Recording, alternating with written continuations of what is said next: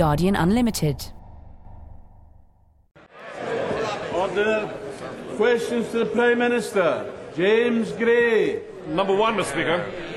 Mr. Speaker, this morning I had meetings with ministerial colleagues and others. In addition to my duties in the House, I shall have further such meetings later today. Gray. Mr. Speaker, the whole House will have been shocked and saddened by the tragic drowning in the Algarve uh, of my constituents uh, Bob uh, and Debbie Fry and of Jean Dinsmore. Uh, look, luckily, their hometown of Wootton Bassett has a powerful sense of community, and I know that they will rally around in every way and offer the children every possible support. But in offering his sympathy, will the Prime Minister also be ready to offer every kind of practical help and support now to the children in Portugal, but more, more important perhaps after that, once they come home and the problems they'll be facing then? I, I think the whole House, uh, indeed the whole country, will join me in sending our condolences to the families and friends of Mr and Mrs Fry and Mrs Dismore, who died in such tragic circumstances. And our first thoughts, uh, indeed our heartfelt thoughts, are with the children of those who died. I can tell the House that the consular services in Portugal are giving every support already uh, to family and friends.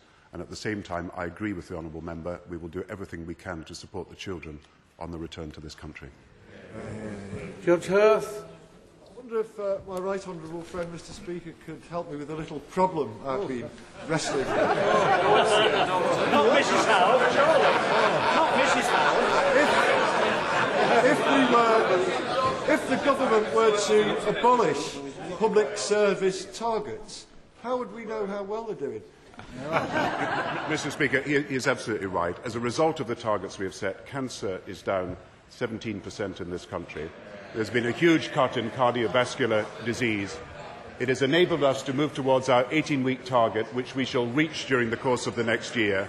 It has made it possible for there to be one and a half million more admissions to hospitals, and it's made it possible for us to be able to give people the most modern treatment with the most modern equipment. And I fear, I fear, if there is a black hole in different parties' finances, that would enable them to cut spending on the health service when it needs to increase. Cameron. Thank you, thank you, Mr. Speaker. There's nothing more important for our future than raising school standards through real school reform. An important part of that reform is being prepared to give schools real freedom and autonomy, including over their budgets. Does he agree with me it would fly in the face of such autonomy to punish schools which budget carefully? So will he explain why his government is pressing ahead with a plan to confiscate 5% of the surpluses of good schools who planned carefully? M- Mr. Speaker, there are 1.7 million 1.7 billion surpluses in our schools at the moment. Many schools have planned to use these surpluses and will be enabled to do them. We are consulting on how we can best use these surpluses for the benefit of children's education. Yes, and the, and the Secretary for Children will report back in the next week. We are determined that that money goes to the pupils and to the parents to improve their education. But, Mr. Speaker, why does he think he knows best how to spend this money rather than the head teachers? This is a serious issue for schools up and down the country. Let me quote, Mr. Speaker, some of the head teachers. They say it is unjust, an ill conceived idea. One says it undermines governor's authority. Another says it destroys the trust between schools and the government. Why does the Prime Minister think that those head teachers are wrong and he is right? But, Mr. Speaker, I don't think they're wrong, and he should listen to what I'm saying. What I'm saying. Sometimes it's better if he does his research. I'm saying that there are 1.7 billion in surpluses. We are consulting on how we can best use them to the best effect for pupils and teachers, and that will be the result. The consultation will come out in the next week. But I have to say to him, the only reason there are surpluses in schools is because of the payments we make direct to schools. And the only reason there is extra investment in education is because we made a decision to raise the amount of money spent per pupil in our schools. And if the Conservatives persist with their policy of taking £6 billion out of the public services, then it is our schools and our teachers and our pupils that will suffer. Why doesn't the Prime Minister just scrap this consultation and let the schools keep their surpluses? Another head teacher has written this There is no single government measure which I have found as depressing or potentially repressive. When is he going to learn that real school reform means giving real autonomy, including over budgets? When is the Prime Minister going to give up his mania for state control and start trusting head teachers? Mr. Speaker, once again, he is not listening to what I say. The only reason, the only reason that the schools have that money in their surpluses is because of the special payments we have made, and also because they have added to these special payments by their efforts. That is 1.7 billion pounds that is now able to be used for pupils and parents and for teachers. We want that money used to best effect, and it is because we gave money to the schools and allowed them to spend the money that it is possible for them to have the 1.7 billion and our consultation will finish in the next few days and a decision will be announced. Jessica Morden. Thank you, Mr. Speaker. Given we're, given we're being asked to reduce our carbon footprint as part of Energy Saving Week, as the Prime Minister had a chance to see the WWF report which was out yesterday, which ranks Newport as the uh, joint number one greenest city in the UK? Would he commend the residents of Newport and also the Labour City Council in their efforts to cut their own eco-footprint? applaud uh, Newport. I applaud what uh, uh, my, my honourable friend is doing to promote energy saving. Uh, I met yesterday the Energy Saving Trust to talk about the measures that we can take in the future. A huge amount of effort this week is on persuading people uh, to take the steps that are necessary to save energy, whether it's boiling a kettle, whether it's putting things on standby, whether it's changing the electric bulbs that they use. And I believe it is the combination of personal responsibility, uh, public investment in energy saving, and of course the new energy policy that we are adopting that is the best way to secure our climate change uh, uh, agreements. Now, I can say also to, to, to, the House that we are absolutely committed to the European uh, 20% renewables target. Vincent Cable. Yeah. On, on, that, uh, on that very specific point, the Prime Minister made Prime Minister's predecessor made a very firm commitment to that 20% target for renewables by 2020. His own ministers are now trying to renege on that commitment. Does this not suggest that Brown is less green than Blair? I think, I think to be fair to the uh, honourable gentleman, I'm pleased to see him back in his place uh, this week, given the turnover of Liberal leaders. It's great that he's actually still, still here. But, I think I did answer, I think I did answer his question uh, in the previous answer I gave, that we are committed to the targets agreed in the European Union. The European Union will now publish what they believe each country is able to do. We will engage in a consultation on this, but I have to say to the Liberal Party and the Conservative Party that this will lead to difficult decisions that they will have to make. Uh, first, first, first, first, of all, first of all, we have a feasibility study on the Severn barrage. Secondly, we wish to extend uh, offshore wind turbines. And thirdly, we wish to extend onshore wind turbines. And I believe that the Conservative Party has been totally opposed to something that is necessary to meet our renewable targets. But if the government is fully committed to the 20% target for Britain, why did his own energy minister go on television yesterday and said he wanted it cut from 20% to 10%, under pressure from the nuclear lobby? Does the Prime Minister not realise that if he rats on renewable power, not only will it damage the environment, he'll also drag down his own environmental reputation to that of his friend George Bush? Perhaps I can explain to him what happened. Europe has agreed a 20% uh, renewable target. Each member state will then be given the target that it is supposed to ag agree to and meet to get to that 20%. That has not yet happened. When it happens, we will report back to the House. Now, at the same time, I hope he will agree with me that what makes it possible for us to achieve our energy targets are the renewables obligation, which that party voted against when it came to the House, the climate change levy, which that party voted against, and of course, I hope he will agree with me uh, to support wind power and the development of that for the future, the wind farms and wind turbines. Michael Mitchell. The increasingly belligerent noises from the White House if there were a US or Israeli military attack on Iran, Will my right honourable friend give this House a clear commitment that he will not support it either militarily, logistically or politically?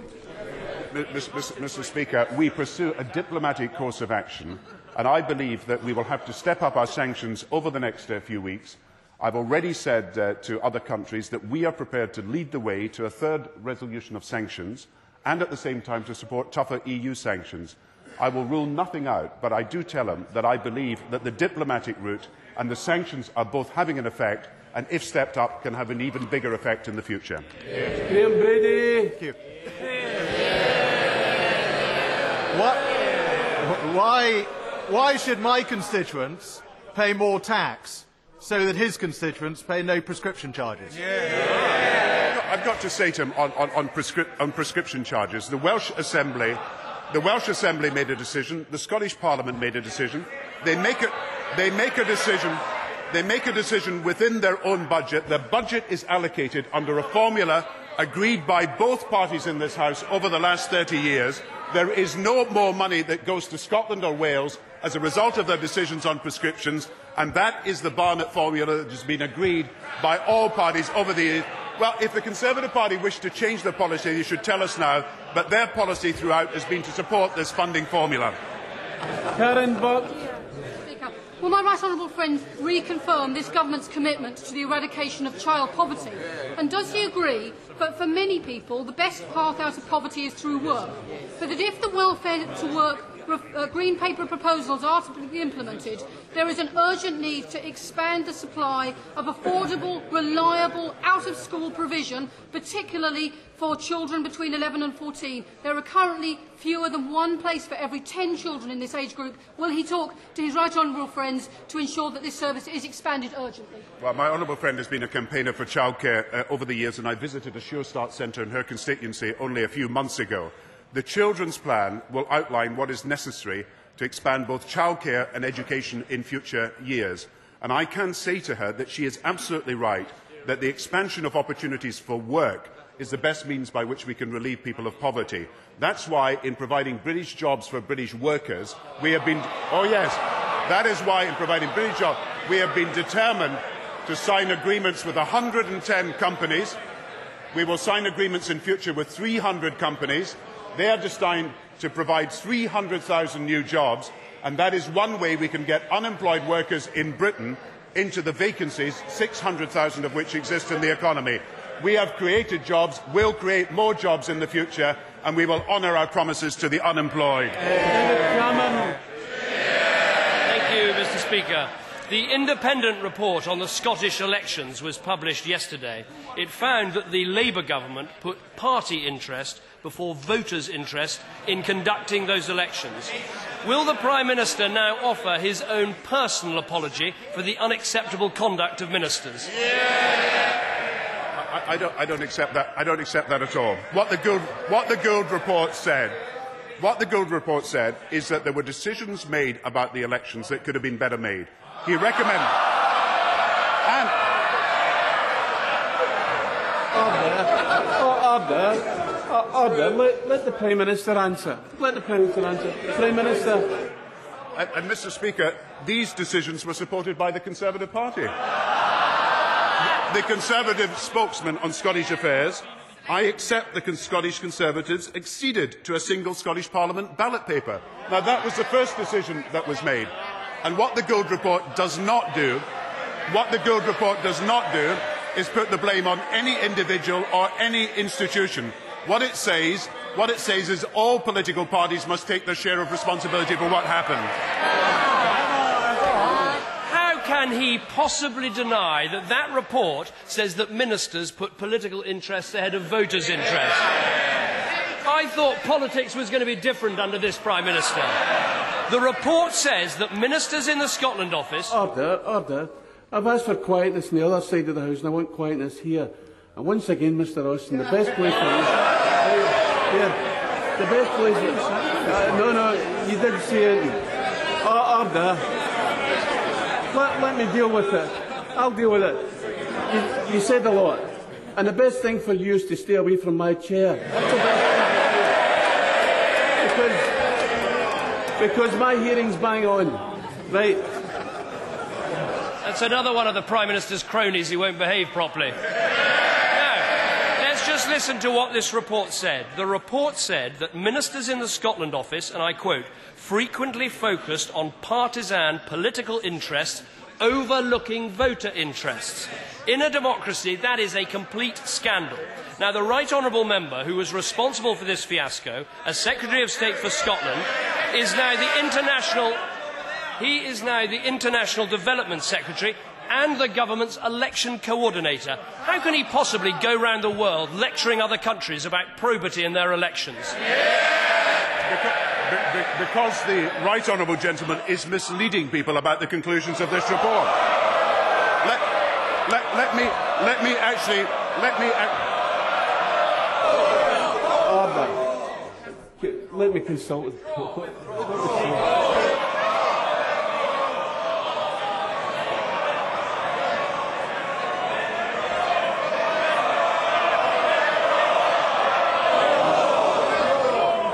Order. Order.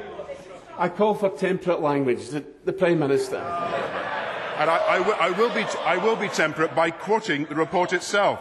Throughout the review, we have had no intention and have scrupulously sought to avoid assigning blame to individual and institutions on questioning the legitimacy. He then says in his conclusion, he talks about the good intentions of those involved in assembling and conducting the elections. And then he says, in the interviews he's done, party self-interest is not necessarily related to one party. He is not assigning blame to one party or one institution. What he is saying is the political system must change, and that's why we've accepted his recommendations. Mr Speaker, I don't know how the Prime Minister has the gall to accuse me of misleading anybody. He should have a look at page 17 page 17 of the report that says there was a notable level of party self interest evident in ministerial decision making. Isn't the least we deserve that the minister who took these decisions explains himself to the House of Commons and is stripped of his responsibility for elections? The Prime Minister promised us a new type of politics. He said he'd be more open and honest. He said he'd be frank about problems. He said he'd be candid about the dilemmas. That was in his leadership speech 100 days ago. After his performance today, doesn't that feel like 100 years ago? But Mr. Mr. Speaker, all the, all the decisions were agreed by order. Prime Minister. Agreed after a long process of consultation involving all the parties. And I've ju- I, I have just quoted the Scottish Conservative leader saying that he supported the single ballot paper. And let me just quote Mr. Gould again. I don't think I would absolve any party, he says. Party self-interest in this context is not necessarily related to one party. This was not a failure of one party or one institution. It was decisions that we should have made together and decisions we have now made to change the system. Uh, thank you very much, uh, Mr Speaker. Whilst not wanting to be a killjoy, on the question of fireworks. I do think, however, that there does need to be further restrictions on the sale of them and that the self-regulation that there is in place is not meaningful as far as the wanton use or misuse of these by certain elements in our society. Does my right honourable friend not believe it is time to revisit that legislation and ban the sale of fireworks to the public? I'm grateful for my honourable friend raising it this time of the year. The, the, first thing to be said is we have already made changes in the legislation governing fireworks. The second thing I say to him is we will continue to keep that under review. And I think the third thing is that all members of this House uh, should send a message out that we expect people to exercise the use of fireworks with care and with caution. Gerald Howarth. Mr Speaker, Last night, BBC One featured an extraordinarily talented 16-year-old constituent of mine, Henry Perkins, who is one of only two British boys in the 230-year history of the Bolshoi Valley School to have secured a place there in Moscow. Is the Prime Minister aware that uh, Henry's mother, Sue, has been denied regular child benefit? And this, is this not a shameful way to treat a real life Billy Elliot at a time when migrant workers in this country are able to claim thousands of cases of child benefit for their children who've never set foot on these shores. Yeah. let, me first of all applaud the achievement of uh, uh, Henry and let us all wish him well in his future career in ballet. And I, I say to the honourable gentleman, because I, I cannot know the direct uh, in, in information about the individual case relating to child benefit, I shall look into it and I shall write to him. Patrick Hall. The government's uh, target is that uh, CO2 emissions from this country should be reduced by at least 60% by the year 2050. Does my right honourable friend accept that a growing body of informed scientific opinion suggests that this target is perhaps insufficiently ambitious. Will he agree to review this matter in the context of the climate change bill? Well, I'm grateful to my friend. He's taken a huge interest in these environmental matters. I've already said that I believe that this target may not itself be ambitious enough for our future uh, energy needs in relation to achieving our goals on climate change, and I can assure them that as part of the work that we will do, the Climate Change Committee will have the power to review that target. Brooks Newmark. Thank you, Mr. Speaker. This afternoon, uh, I'm meeting with Mrs. Philip, Phyllis Webb and a delegation from the Braintree Pensioners Action Group. And they are meeting with me to discuss the government's failure to deliver on a promise to build a community hospital in Braintree. and I would like to ask the Prime Minister if he would care to join us at this meeting. I, I'm grateful to him for making me aware of his programme of events uh, for the rest of the day. Can I, can I, can I, can I, can I, can I, can I, can I, can I say to him, I, I understand the, the frustrations of people in local areas when they want uh, facilities. Uh, I shall certainly look at what he uh, says uh, to me on this matter. But I think he would agree that if we are to spend more on community hospitals and more on hospitals generally, we will need to fund the health service properly, and he should agree with us on the funding of the NHS. Sally Keeble. Uh, thank you very much, Mr. Speaker. Can I bring to my right honourable friend's attention the case of Gemma, a 19-year-old student nurse in Northampton, who was referred by her GP for breast cancer screening last year, but was put on a non-urgent list and so had to wait for a routine appointment, an agonising wait it was, to be given the all-clear. In this Breast Cancer Awareness Month, what assurances can my right honourable friend give Gemma and the many other women who are referred for breast cancer screening um, that they will all be seen, whether their cases are judged to be urgent or non-urgent, within two weeks? I, I'm grateful, my friend. She has taken a long-standing interest in uh, the development of better healthcare in this uh, area, and we are determined to go further on uh, meeting better cancer waiting times, improving early detection rates, and therefore to increase the amount of screening that is done. And I think it's important in this uh, uh, awareness month uh, to be able to say that we can do more in the future. Uh, I know that women who visit their GPs uh, are not always referred urgently for investigation of suspected cancer, and that's why we are prepared to say now that all women with breast problems will have a guaranteed appointment with a specialist within two weeks of referral, not just those with suspected cancer. And I hope that goes some way to allaying the fears that she's mentioned. Jeffrey M. Donaldson. Thank you, Mr. Speaker. I'm sure the Prime Minister will join with me in condemning the brutal murder of Paul Quinn at the weekend in County Monaghan. His predecessor gave a commitment that if any political party failed to uphold the rule of law and the democratic process in Northern Ireland, that that party alone would be uh, sanctioned and not all of the parties in the Assembly. In light of this uh, killing of Paul Quinn, will the Prime Minister now reiterate that commitment from the Government that only parties in default of their commitments will be sanctioned and not everyone else in Northern Ireland? Yeah. And, and that is the position of the Government. Uh, this, was, this was a brutal and horrific crime. I've already talked to the First uh, Minister and the Deputy First Minister in Northern Ireland about this, and I'm sure the sympathies of the whole House will go to the family. I echo the widespread condemnation of this atrocious uh, event and the desire that those who carried it out should be brought to justice as quickly as possible. The Chief Constable has stated there's an ongoing investigation. It obviously would be inappropriate to speculate on the responsibility at this time, but I believe that the police on both sides of the border are doing everything in their power uh, to bring the perpetrators to justice. Eric Gilsley. Thank you, Mr Speaker. uh, my uh, right honourable friend will be aware that uh, some two years ago the National Institute for Clinical Excellence restricted the use of Aricept and other drugs used in the treatment of dementia and Alzheimer's disease. That decision has been reviewed, been subject to judicial review and has been upheld. However, throughout the whole time, NICE have never released the data modelling on which they based their decisions and are still refusing to release that model for further scrutiny. Could I ask my right honourable friend to use his influence to persuade the Institute to release that data model so that that decision can actually be checked? Well, well I, I, know, I know my honourable friend has taken up this, this issue and he's raised it uh, in this House uh, before. We did establish NICE so that it could make its decisions transparently and independently, and free from political interference. And I think in the light of the current legal action relating to this, it would be inappropriate to comment further on the specifics of what he has said. However, I can say that uh, the Department of Health are investing 20 million in a new national research network on neurological disease, which will expand the number and range of clinical trials and treatment.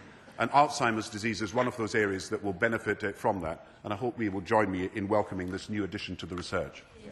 Pete Wishart. Mr Speaker, over 140,000 Scottish voters lost their franchise at the Scottish parliamentary elections yeah. in May because of the monumental bungling and clumsy attempts at gerrymandering of the Scotland office. Isn't it therefore time that it's the Scottish Parliament that takes responsibility for Scottish elections? And will he do what the Scottish Secretary failed to do yesterday, offer an unconditional and unreserved apology to those who lost their vote? Yeah and we do regret the fact that people were not able to, to, to vote. But I have to, I have to say to him that his party also supported the system that was adopted. And it's no good now coming and saying, when there was a consensus on what the system would be, that somehow that party knows better that the system was wrong. His party supported the, his party supported the system at the time, and as Mr Gould has uh, reported, all parties must take their share of the responsibility. Lynn Jones right honourable friend consider adopting the feed-in tariff system for renewable energy generation, which has been so much more successful in stimulating investment in renewable energy in other European countries such as Germany. Given this country's vast uh, resources of renewable uh, energy, will my, uh, does my right honourable friend agree that this country should be taking the lead in meeting the European 20% target rather than leaving it to other countries to do more? I think, uh, I think uh, she will agree that we have led the way on climate change and will continue to lead the way. Yes, we will review the feed-in tariff proposal that she puts forward, but I have to say that our decision to have a renewable on obligation on the companies has been one that is yielding results and will continue to yield results in the future. I don't hide from the House the difficult decisions that will have to be made about how we reach our targets on renewables, and people will have to face up, as she has said, to the need to use uh, wind turbines both on land and on sea. Steve Webb. Thank you, Mr Speaker. Mr Speaker, the Health Secretary has made the very welcome announcement that where local communities have concerns about a hospital reconfiguration, he will routinely allow an independent review. Frenchay Hospital in my constituency is faced with the threat of closure. The local community and the local authority have asked for an independent review so that it can be looked at in a balanced way. Will he allow us an independent review? Yeah, his his, his uh, uh, hospital uh, issue predates the announcement made by the Secretary of State for Health. I, I, ca I, can say to him, however, that when an appeal is made to the Secretary of State, it is looked at on medical uh, grounds and that there are medics who look at the specifics of any appeal that is made. And if that appeal comes, I can assure him it's going to be looked at by the medical experts. will recall the misery that resulted from the collapse of Independent Insurance Company a few years ago. Will he welcome the conviction yesterday of Michael Bright Uh, and Dennis Lomax uh, in that case? Uh, and will he assure the House that the failure of reserving that took place in that company could not take place again in the market today? The Financial Services Authority, as I recall, looked into this very matter. They have to satisfy themselves because they are the insurance regulator that insurance companies have sufficient reserves. And if he has any further evidence to bring to me, I will make sure that the FSA look at it. Roger William. Yeah. Thank you, Mr. Speaker. Last week, the Secretary of State for Environment, Food and Rural Affairs wrote to me with his estimate of the losses suffered by farming and rural businesses on account of the foot and mouth uh, outbreak. His best guess was 100 million, and this differs sharply from a figure that uh, came from a meeting in my constituency last night, which indicated that the sheep industry alone would lose 520 million. This outbreak is fundamentally different than the previous outbreaks. The government is responsible for this outbreak because it licensed It licensed the premises of I, I think the Prime Minister's got the point. He's got the point. Uh, the Prime Minister. Side, we have set aside additional money to help uh, farmers. We have also reduced the amount of regulation that farmers have to undertake. We have also, uh, uh, we have also slowed down the demands from the inland revenue for taxation to be paid by farmers. We have done what we can in consultation with the National Farmers Union to help farmers. I realise that this is a difficult time, particularly for sheep farmers and particularly for hill farmers, but we will do everything in our power to help them. Lindsay Hoyle. Thank you, Mr Speaker. Would my right honourable friend agree with me it would be unacceptable for rapists to be released from our prisons because of a capacity issue?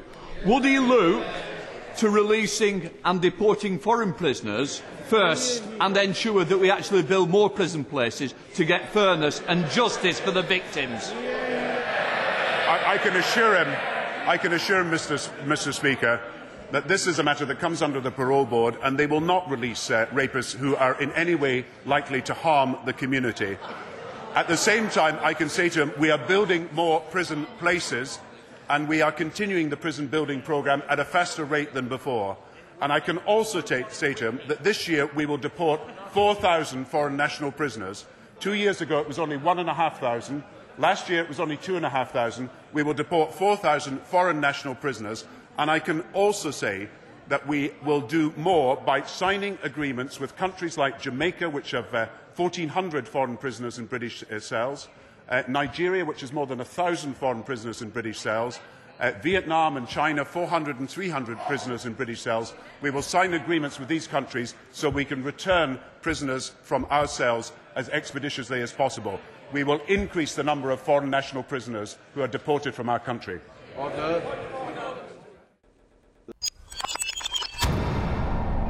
Guardian Unlimited.